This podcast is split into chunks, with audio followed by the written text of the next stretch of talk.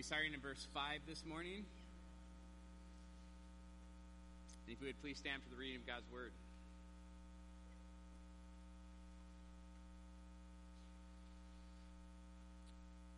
Have this mind among yourselves, which is yours in Christ Jesus, who, though he was in the form of God, did not count equality with God a thing to be grasped, but emptied himself by taking the form of a servant, being born in the likeness of men, and being found in human form, he humbled himself by becoming obedient to the point of death, even death on a cross.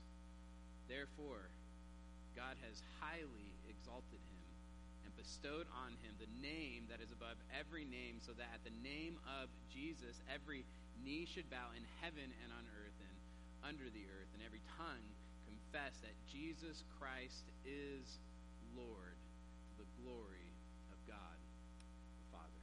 Let's pray.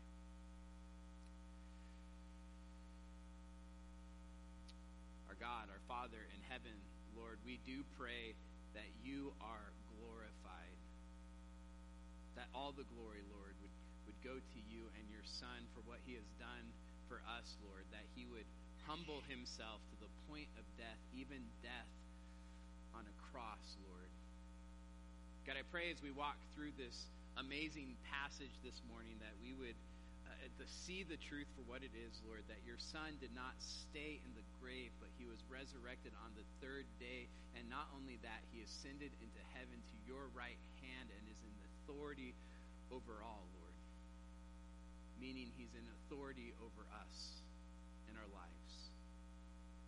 God, I pray that we recognize this truth, Lord, that we submit to it, that we enjoy, that we love the fact that we worship a God who is Lord of all. In your Son's name we pray. Amen. Today we're going to be looking at the second half of Philippians 2 6 through 11, which I, have said a number of times um, is one of the greatest passages in all of Scripture. In fact, uh, uh, Paul is the author of this passage, but most scholars believe Philippians 2 6 through 11 was probably a, a early church hymn, meaning this is what the early church sang, even uh, maybe a hymn that predates the book of uh, Philippians itself. Uh, early church hymn, and we kind of get a, a, glimpse of exactly what the church believes, uh, almost a creed of the church that is copied by Paul in this uh, letter to the Philippians, a, a hymn that's so theologically rich that Paul uses it as an example of humility for the church. Um, this hymn, as I said last week, starts and ends really in the same place. It starts and ends with the, the glory of Christ in the heights of heaven. But in the middle of this hymn, we see the humiliation of Christ on the cross. Meaning, this passage goes from glory to humiliation to glory. Last week, we looked at the first half of this amazing passage, uh, verses 5 through 8, which really covers the, the humility of Jesus the starting point of glory all the way down, step by step, a downward spiral, all the way down to, to the low point of the cross. This week, we're going to look at the the exaltation of Jesus from the cross back to glory. So there's three points of the sermon uh, this morning. The three points are, are these the, the one who exalted Jesus. Second point, the height of Jesus' exaltation. And finally, the name given to, to the exalted Jesus. So let's start with the first point, the one who exalted Jesus. And if you would look at the very first word of verse 9, it's the word therefore. This is a very important word to this passage. In fact, it's an important word uh, to this hymn because it connects the first half of the hymn to the second half. It connects the humiliation of Christ to the exaltation of Jesus. In other words, it's because of Jesus' humility, verse 9, therefore, God. God is about to do something. God, the Father, is acting, and, and that's important. Again, look at verse 9. It says, Therefore, God has highly exalted him, Jesus, and bestowed on him the name that is above every name. God the Father is the subject of this new sentence in, in our passage, and, and he's responding to what Jesus has done. Remember verses 6 through 8, Jesus is acting. He's the subject of the sentence. He, he humbled himself. He, Jesus acting, he did not count equality with God a thing to be grasped or held on to. He, instead, he emptied himself. He took on the, the form, the morphe of a servant, being born in the likeness of men. Again, this is Jesus' action. He is acting in the first part of the hymn, and, and then we get to this word, therefore, in verse 9, and we see God's response. The Father's response. Therefore, God has highly exalted him. Now, if I could summarize this hymn in just its most simplistic form of what it's teaching, it would be something like this Jesus humbled himself, therefore, God has highly exalted him. Jesus has humbled himself, therefore God has highly exalted him. That would be the, the summation or the skeleton or the core uh, of this hymn, of this passage. And listen, it's an example to us. It's a truth seen throughout Scripture simply that those who humble themselves will be exalted. It's a proverb, but it's more than a proverb, it's a, a promise. It's an axiom. It's a, a truism. It, there's many examples throughout the Old Testament. In fact, I was just thinking through example of example of men who humbled themselves. Therefore, God has exalted them. I could just think of like Moses, for example. But but Jesus is our greatest example. And I want to go to a couple different passages to kind of flesh this out. So if you would turn with me to Hebrews 12, verse 1.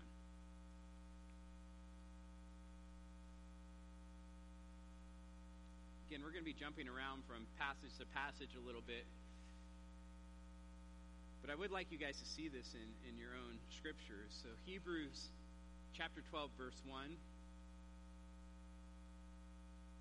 Now, verse 1 and 2 are uh, two verses, especially verse 2, that I go to a lot, but I want to kind of point something out that may be a little bit different than what I normally emphasize in this passage. If you would, look at verse 1. It says this in Hebrew 12. Therefore, since we are surrounded by, by so great a cloud of witnesses, let us also lay aside every weight and sin which clings so closely, and let us run with endurance the race that is set before us, looking to Jesus, the founder and perfecter of our faith. In other words, Jesus is our example, who, for the joy that was set before him, endured the cross, despising the shame. That is Jesus' humiliation. He, humbled himself to the point of death, even death on a cross. And in verse 2 it says, He endured the cross, despising the shame, and is he is now seated at the right hand of the throne of God. In other words, God exalted him to his right hand. And, again, this is an example to us because look at verse 2. It says, looking to Jesus, the founder and perfecter of our faith. In other words, Jesus is our example. And I want to be clear He is our Savior, He is our Lord, He is our God, but, but He is also our example. Paul says in Philippians 2, verse 5, have this mind or mindset or attitude among yourselves, which is yours in Christ Jesus, who he humbled himself. And then he let God exalt him. If you would, turn to another passage. This is Luke, Gospel of Luke, chapter 14. We'll start in verse 7.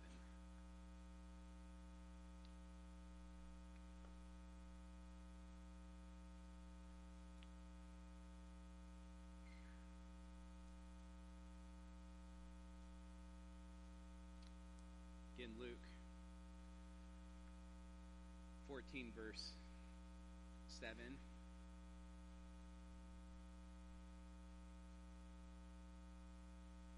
says this Now he, that's Jesus, he told a parable. This is one of Jesus' many parables that he told to, to those who were invited when he noticed how they, they chose the place of honor, saying to them, verse 8, When you are invited by someone to a wedding feast, do not sit down in a place of honor, lest someone more distinguished than you be invited by him, and he who invited you both will come to you and say, Give your place to this person. And then you will be begin with shame to take the lower place. Verse 10. But when you are invited, go go and sit in the lowest place. In other words, make yourself low. So that when your host comes, he may say to you, Friend, move up higher. Then you will be honored in the presence of all who sit at table with you. Now, now listen to verse 11. Uh, Jesus says this For everyone who exalts himself will be humbled, and he who humbles himself will be exalted. This is exactly what Jesus did. He humbled himself. He, he sat at, at the lowest place and then, then let God exalt him. Right? God moved him up to the, the highest place. If you would turn to another place, Luke chapter 18, verse 9.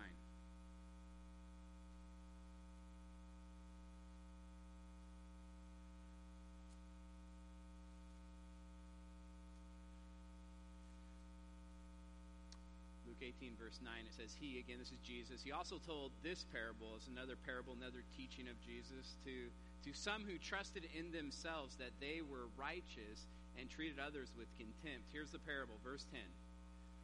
Two men went up into the temple to pray, one a Pharisee and the other a tax collector. The Pharisee, standing by him himself, prayed thus God, I thank you that I am not like these other men extortioners, uh, unjust, adulterers, or, or even like this tax collector. I fast twice a week, I give tithes of all that I get. Verse 13.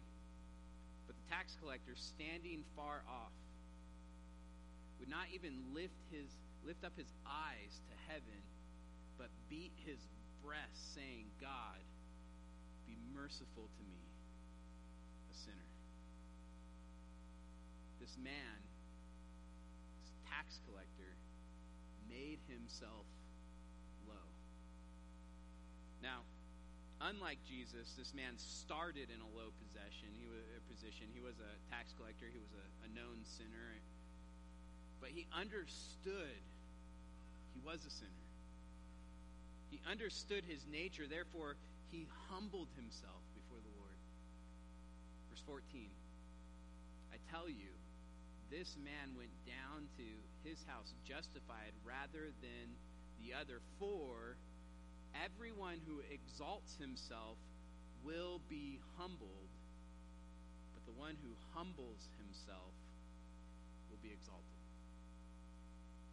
Again, we see this truth, this promise. In other words, Jesus didn't just teach this, he lived it.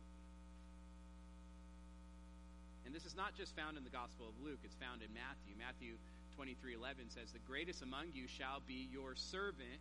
Whoever exalts himself will be humbled, and whoever humbles himself will be exalted. This truth is found in the Old Testament, Proverbs 18 12. Uh, before destruction, a man's heart is haughty, in other words, prideful or, or self exalting, but humility comes before honor. This truth is found in the epistles and not just the Pauline epistles. 1 Peter 5 5 says this Likewise, you who are younger, be subject to the elders.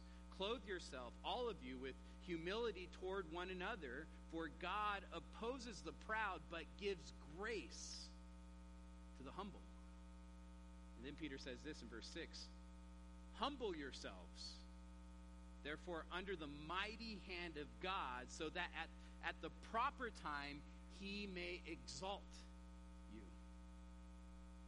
James 4, verse 10 says this Humble yourselves before the Lord, and he will exalt you. again, we just see this truth all over Scripture that, that those who humble themselves will be exalted. And the opposite of this is true too. Those who exalt themselves will. Therefore, as Christians, as followers of Christ, as those that, that see Jesus' example, we, we should be preoccupied with making ourselves low, with serving others, with giving our best to others, with, with, with putting others before ourselves. We should humble ourselves. We should not think too highly of ourselves or, or our opinions or our position. We should, we should always be thinking of others. Because everyone who exalts himself will be humbled, and he who humbles himself will be exalted. Luke 14 11. Again, Jesus is our greatest example of this. I mean, there is no person ever who started in a higher position, in the form of God, equal to God, who humbled himself to a lower position, becoming a servant, a, a slave, being, being born in the likeness of men, being obedient to the point of death, even death on a cross. There is no one who started higher and ended lower than Jesus. Therefore, God has highly exalted him. And this makes Jesus our greatest example. We are to have his mindset, his attitude, his way of thinking. That's what the Greek word means. We are to humble ourselves by putting others first and, and let God, by his grace, be the one that exalts us in our humility.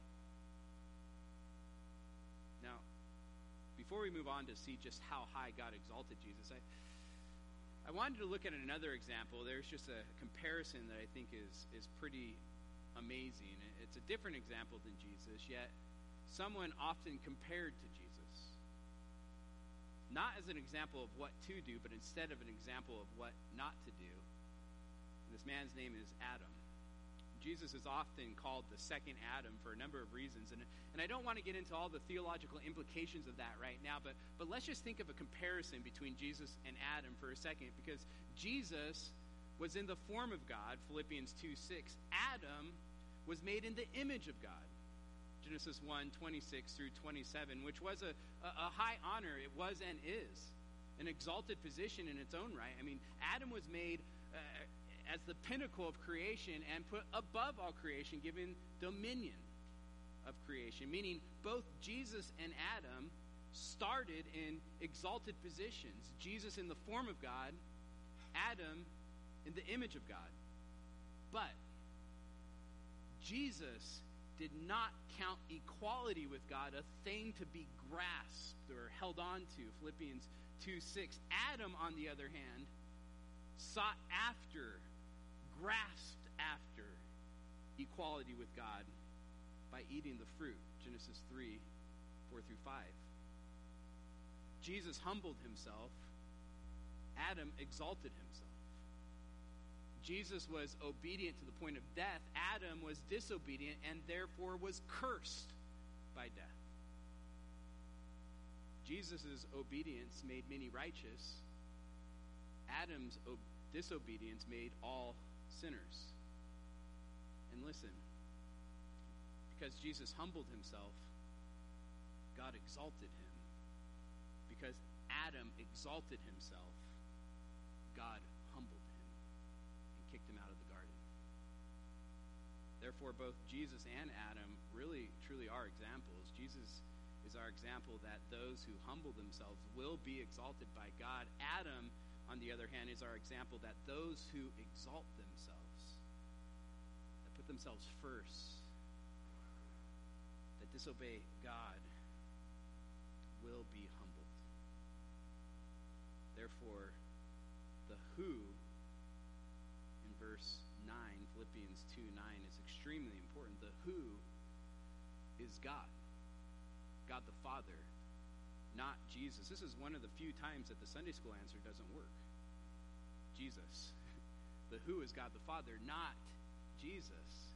Jesus is not acting. Jesus didn't exalt himself. He humbled himself. Therefore, God the Father highly exalted him. This leads to my, me to my next point this morning the height of Jesus' exaltation. The height of Jesus' exaltation. Now, now that we know the who of Jesus' exaltation, God, the question I want to ask next is how high did God exalt him? How high did God exalt Jesus? If you would, turn back to Philippians 2, verse 9.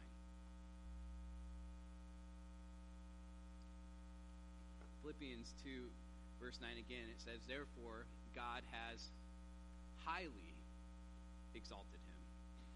Jesus, in other words, wasn't just exalted, he was highly exalted, which makes many theologians believe that he was given even a higher exaltation than he even had before the incarnation.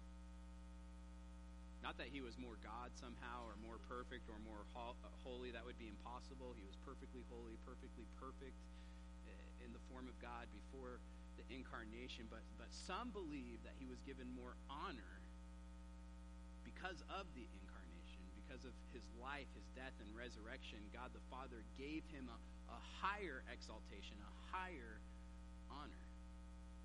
Now, I'm not going to speculate on that too much because I'll find myself in some kind of trouble if I do. But what we do know for sure is that Jesus was highly exalted. The Greek word exalted has a prefix, uh, uh, which we translate highly. It's huper. Therefore, he was huper, or in, in nowadays, hyper exalted. It means extraordinarily honored, or highly honored, or highly exalted. Jesus was highly exalted, which again asks the question well, well how high? How high was Jesus exalted? Last week we saw how low Jesus went, all the way to the cross, becoming a servant, becoming a slave, becoming a human, obedient to the point of death, even death on a cross. Now I want to look at how high Jesus was exalted from the cross to glory. So if you would, again, turn with me to Ephesians this time, Ephesians chapter 1, verse 18. Again, we're going to look at a couple different passages. Ephesians 1, verse 18. I just, I just want to look at what Scripture says about Jesus after the incarnation, after the resurrection, how highly he was exalted. In this passage that we're going to, this is a prayer uh, by Paul. He writes out a prayer that he has for the Ephesians. He prays that the Ephesians would have, if you would look at verse 18, that they would have the eyes of, of your hearts enlightened, that you may know what is the hope to which he has called you, what are the riches of his glorious inheritance in the saints, and what is the immeasurable greatness of his power toward us who believe, according to the working of his great might. Verse 20 says this that he, this is God the Father, that he worked in Christ when he raised him from the dead and seated him at the right hand, er, and seated him at the right hand in the heavenly places. Now, this is important. Jesus was raised from the dead, but that's not all that happened. You know, sometimes I feel like Christians forget a very important part of the story of Christ.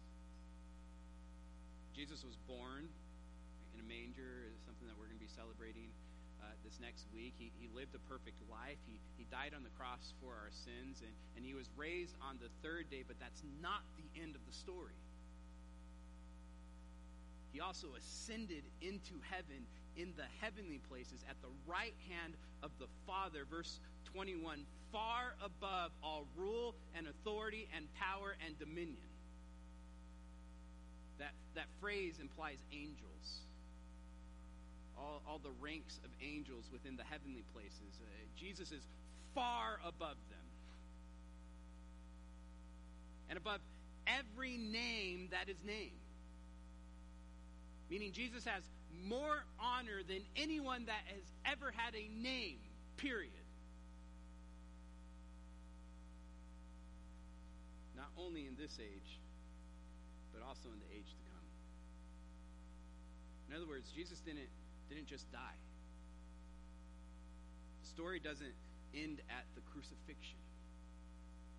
Meaning the gospel, the gospel message doesn't end at the crucifixion. Jesus was raised from the dead and then ascended into heaven and, and is seated at the right hand of the Father, far above angels and every name that is named. If you would turn to Hebrews chapter 1. Hebrews chapter 1.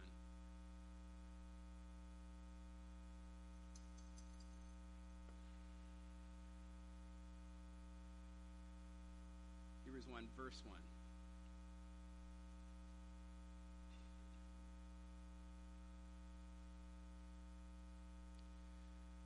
The author of Hebrews, inspired by God, writes this, verse 1 Long ago, at many times and in many ways, God spoke to our fathers by the prophets.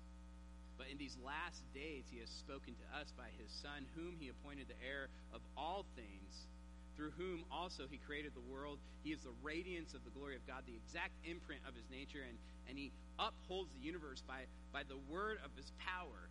Now, listen to this after making purification for sins. What is that?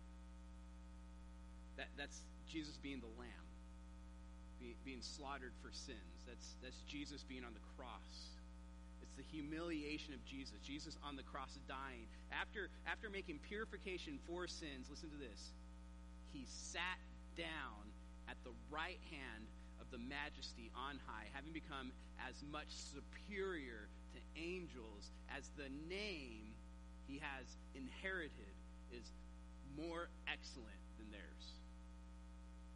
Jesus was given a name. He inherited a name that is superior to the angels, more excellent than theirs. Which, again, the question is well, how much more? How high was Jesus exalted? Well, we'll look at verse 5. For to which of the angels did God ever say, You are my son, today I've begotten you? Or again, I will be to, to him a father, and, and he shall be to me a son.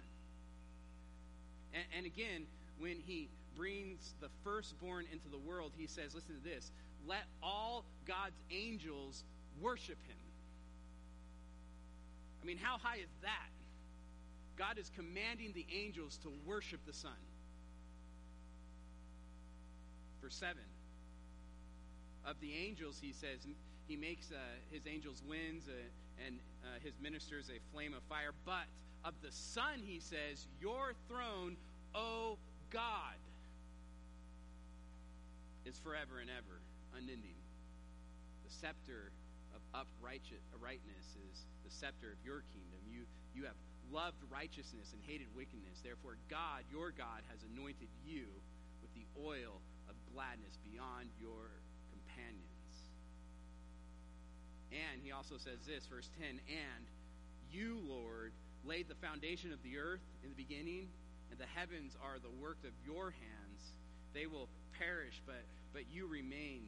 They will all wear out like garments, like a robe. You will roll them up like a garment. They will uh, be uh, changed, but, but you are the same, and your years will have no end. Verse 13 And to which of the angels has he ever said, Sit at my right hand until I make your enemies a footstool for your feet.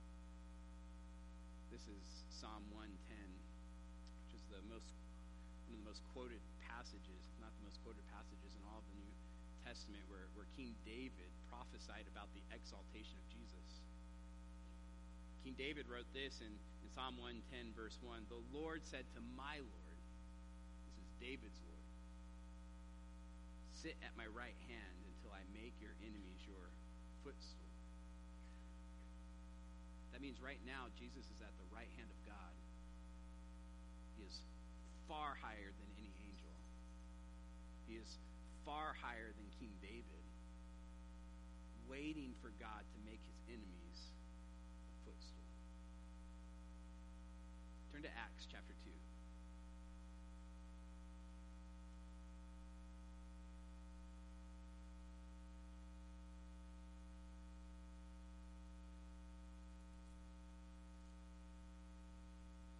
Start in verse 29. This is uh, Peter's sermon at uh, Pentecost. We're jumping halfway through it. Uh, this is a sermon he preached, and, and the church was birthed, and, and 3,000 people were saved and baptized. And he says this in verse 29 Brothers, I may say to you with confidence about the patriarch David that he both died and was buried, and his tomb is with us to this day. Being therefore a prophet, and knowing that God had sworn with an oath to him that he would set one of his descendants on his throne, he foresaw and spoke about the resurrection of the Christ. That he was not abandoned to Hades or, or did his flesh see corruption. Verse 32. This Jesus God raised up and of that we are we all are witnesses. Being therefore exalted at the right hand of God, and having received from the Father the promise of the Holy Spirit, he has poured out this that you yourselves are seeing and hearing. Verse 34 says this For David did not ascend into heaven, but he himself says, The Lord said to my Lord, Sit at my right hand until I make your enemies your footstool. Let all the house of Israel therefore know for certain that God has made him, that's Jesus, both Lord and Christ, this Jesus whom you crucified. I'll turn back to Philippians 2, verse 9.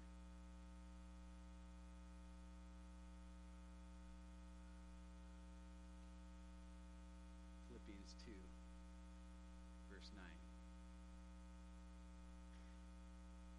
because of the humiliation of Christ, because of the humility of Christ, because of his willingness to come and walk with us, his making himself low, humbling himself to the point of death, even death on the cross, because of the humility of Christ. Verse 9, therefore God, the Father, has highly exalted him far above King David, far above any angel, far above any name that is named. God has made him both Lord and Christ. This brings me to our third point this morning the exalted name of Jesus. Look at verse 9 again. It says, Therefore, God has highly exalted him, but that's not the only thing he and bestowed on him the name that's above every name. Now, I spent a whole sermon on this. Uh, the name that is above every name is not Jesus. It's not the name Jesus. That was, in fact, a, a very common name in the time of Jesus. Uh, there was nothing special about that name. It was the equivalent to, to Joshua. It was the name given to Jesus at birth, but there is a name given or bestowed on Jesus after his resurrection and ascension. Therefore, the name that's above every name is not Jesus, it's Yahweh. Because there is no higher name than Yahweh. There's no higher name than the very name of God.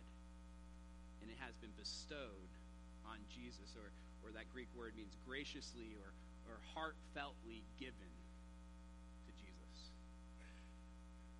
What do I mean by this? Well, think of names in scriptures. Often a person is given a name at birth, and then God changes that name at a pivotal point in that person's life. Abram's name was changed to Abraham when he entered into a covenant with God. Jacob's name was changed to Israel when he wrestled with God. Simon's name was changed to Peter as an apostle even the woman's name in the garden was changed to Eve in Genesis because she was the mother of, of all the living. God often gives or bestows on people a new name.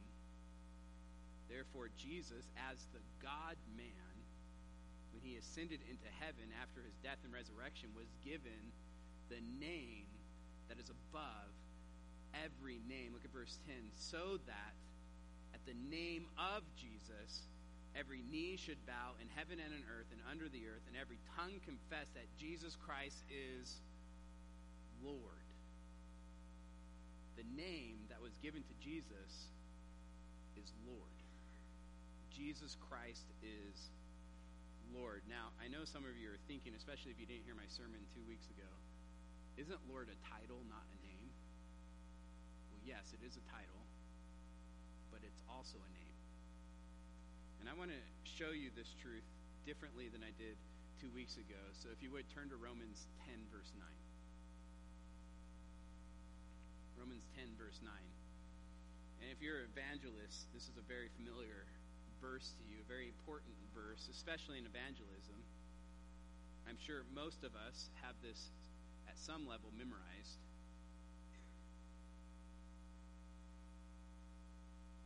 Romans 10, verse 9 says this Because if you confess with your mouth that Jesus is Lord, and believe in your heart that God raised him from the dead, you will be saved. Now, most of us, again, know this passage, but, but here's my question What does it mean that, that if you confess with your mouth that Jesus is Lord? Well, it means at least this you can't just say, Jesus is my Savior.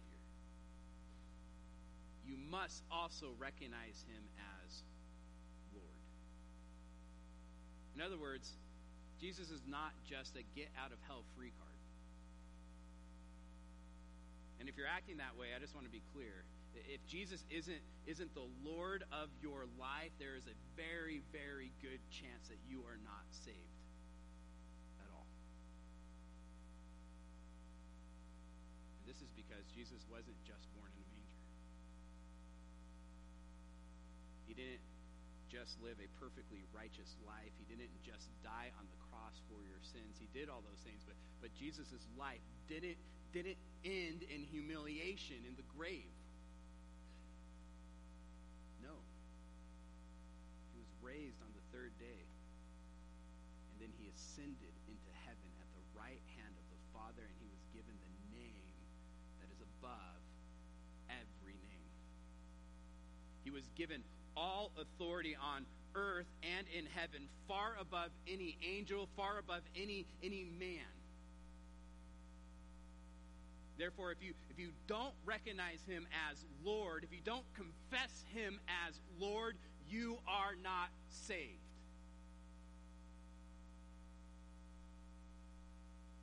A.W. Tozer writes this To urge men and women to believe in a divided Christ is, is a bad teaching. For no one can receive half of Christ or a third of Christ or a quarter of the person of Christ. We are not saved by believing in an office or in a work. He is Lord. And those who refuse him as Lord cannot use him as Savior. Everyone who receives him must surrender to his authority. For to say we receive Christ when in fact we reject his right to reign over us is utter absurdity. It is a futile attempt to hold on to sin one hand and to take Jesus with the other. In other words, Lord is a title. He is our Lord. He is our master. He is in authority. Remember what Jesus said at the Great Commission to the apostles All authority in heaven and on earth has been given to me. In other words, He's Lord, He's in charge, He has been given all authority. In fact, Jesus is called Lord over 700 times in the New Testament. And I said this a couple weeks ago. Uh, I just hear, and, there's nothing wrong with this, God is love, but I hear that over and over and over again as, as, as if that's the defining characteristic of who God is. He is love. It says it three times, I think, in all of Scripture. 700 times he's called Kyrios in Greek, Lord. Over 700 times. In the book of Acts alone, he is called Lord 92 times. This is the apostles going out and, and preaching the good news, preaching the gospel uh, to everyone, and he's called Lord 92 times. You know how many times he's called Savior in Acts? Twice. Let me just say this as clearly as I can. If you don't recognize Jesus as Lord, you are not saved. Listen, I think there's a lot of people that are okay with Jesus being their Savior. I mean, they don't want to go to hell. But many of these same people are not okay with Jesus' rightful lordship over their lives. They are okay with Jesus uh, being their Savior, but they are not okay with Jesus having any demands on them themselves. But again, look at verse 9. If you confess with your mouth that Jesus is Lord believe in your heart that God raised him from the dead, you will be saved. Therefore, again, Lord is a title, Jesus' is rightful title, and it's an important one, one that recognizes his, his rightful authority in our lives. But let's keep going in this passage. Look at verse 10. For with the heart one believes and is justified, and with the mouth one confesses and is saved. For the scripture says, Everyone who believes in him will not be put to shame, for there is no distinction between Jew and Greek, for the same Lord is Lord of all, bestowing his riches on all who call on him. Then verse 13, for, for everyone who calls on the name of the Lord will be saved. There's a correlation between verse 9 and 13, by the way, but here we see the name. What name? What's the name of the Lord? Again, it's not Jesus. Because this is a direct quote from the Old Testament, and the quote, quote makes very clear what name is being talked about here.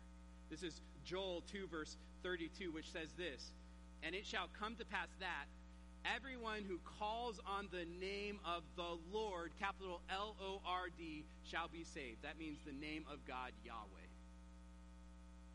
Everyone who calls on the name Yahweh will be saved. Listen, in, in, Romans 10, Paul is ascribing the name of God to Jesus, and therefore he's ascribing the same status, the same authority, the same power to save as Joel does in his book, the book of Joel. Meaning Jesus is both Lord, title, and God, name. Jesus is both Lord, title, and Yahweh. Now turn back to Philippians 2, verse 9.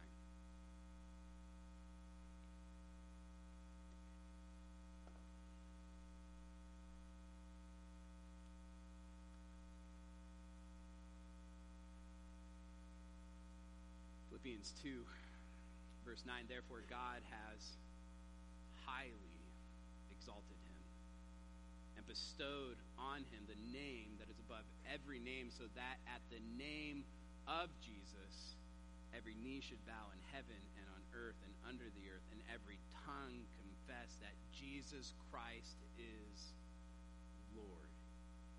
Jesus is Yahweh.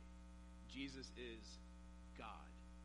Jesus Christ is Lord. He is in authority to the glory of God the Father. And there we see the mystery of the Trinity. You glorify Christ, you glorify the Father. You worship Christ, you worship the Father. Listen, one day, every knee will bow, and every tongue confess that Jesus Christ is Lord. Meaning, everyone. A believer, non believer, both alike, everyone will bend the knee to Christ as Lord. The question is this Will you bend, bend the knee to Christ's Lordship as a co heir with Him? As an adopted son and daughter into His family? Or will you bend the knee as his enemy who just was conquered? Either way, you will bend the knee. Because at the name of Jesus, every knee should bow in heaven and on earth and under the earth. Even demons will be bowing. And every tongue confess that Jesus Christ is Lord. So that's the three points of the sermon this morning. The one who exalted Jesus was the Father. Jesus' actions were to make himself low. Humbled himself.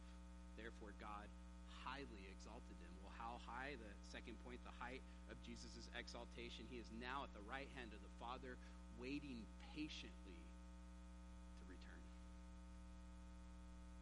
Last point is the name given to the exalted Jesus. It's the name that is above every name. Jesus Christ is Lord. Let me end this morning by saying this. If you're not a Christian, the Bible is just so clear. We are all born into sin. In fact, into sin means we are born with a sin nature. And that's not good. Because God is holy. And in his holiness, he hates sin. And we are born with a sin nature. Therefore, there is a separation. You're not a believer this morning, there's a separation between you and God because of your sin. The Bible even says that God's wrath is aimed at you. Ephesians 2 says, We are children. We are born children destined for wrath. Born as enemies of God. But here's the good news out of God's love, out of the Father's love, He sent His Son to earth, Jesus, fully man, fully God, truly man, truly God. He lived a perfect life, completely obedient, completely righteous. And then Jesus humbled himself by becoming obedient to the point of death, even death on a cross. He took on our punishment on the cross, our, our, our wages we earned. And he died a criminal's death.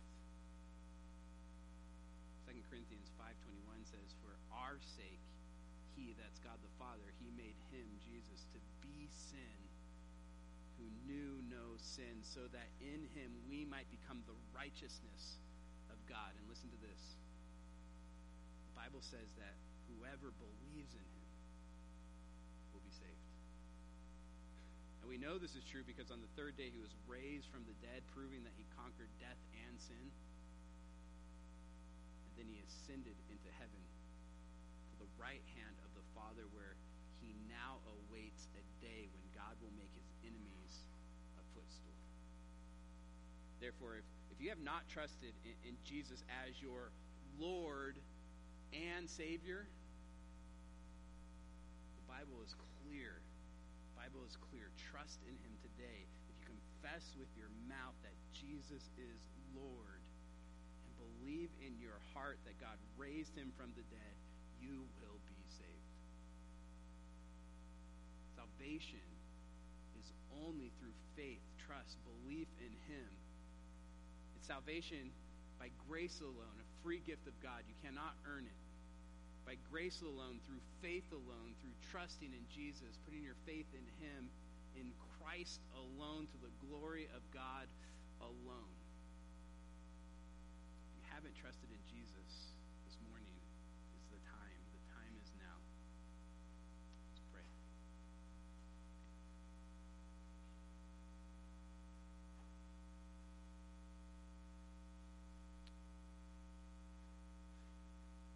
Dear God,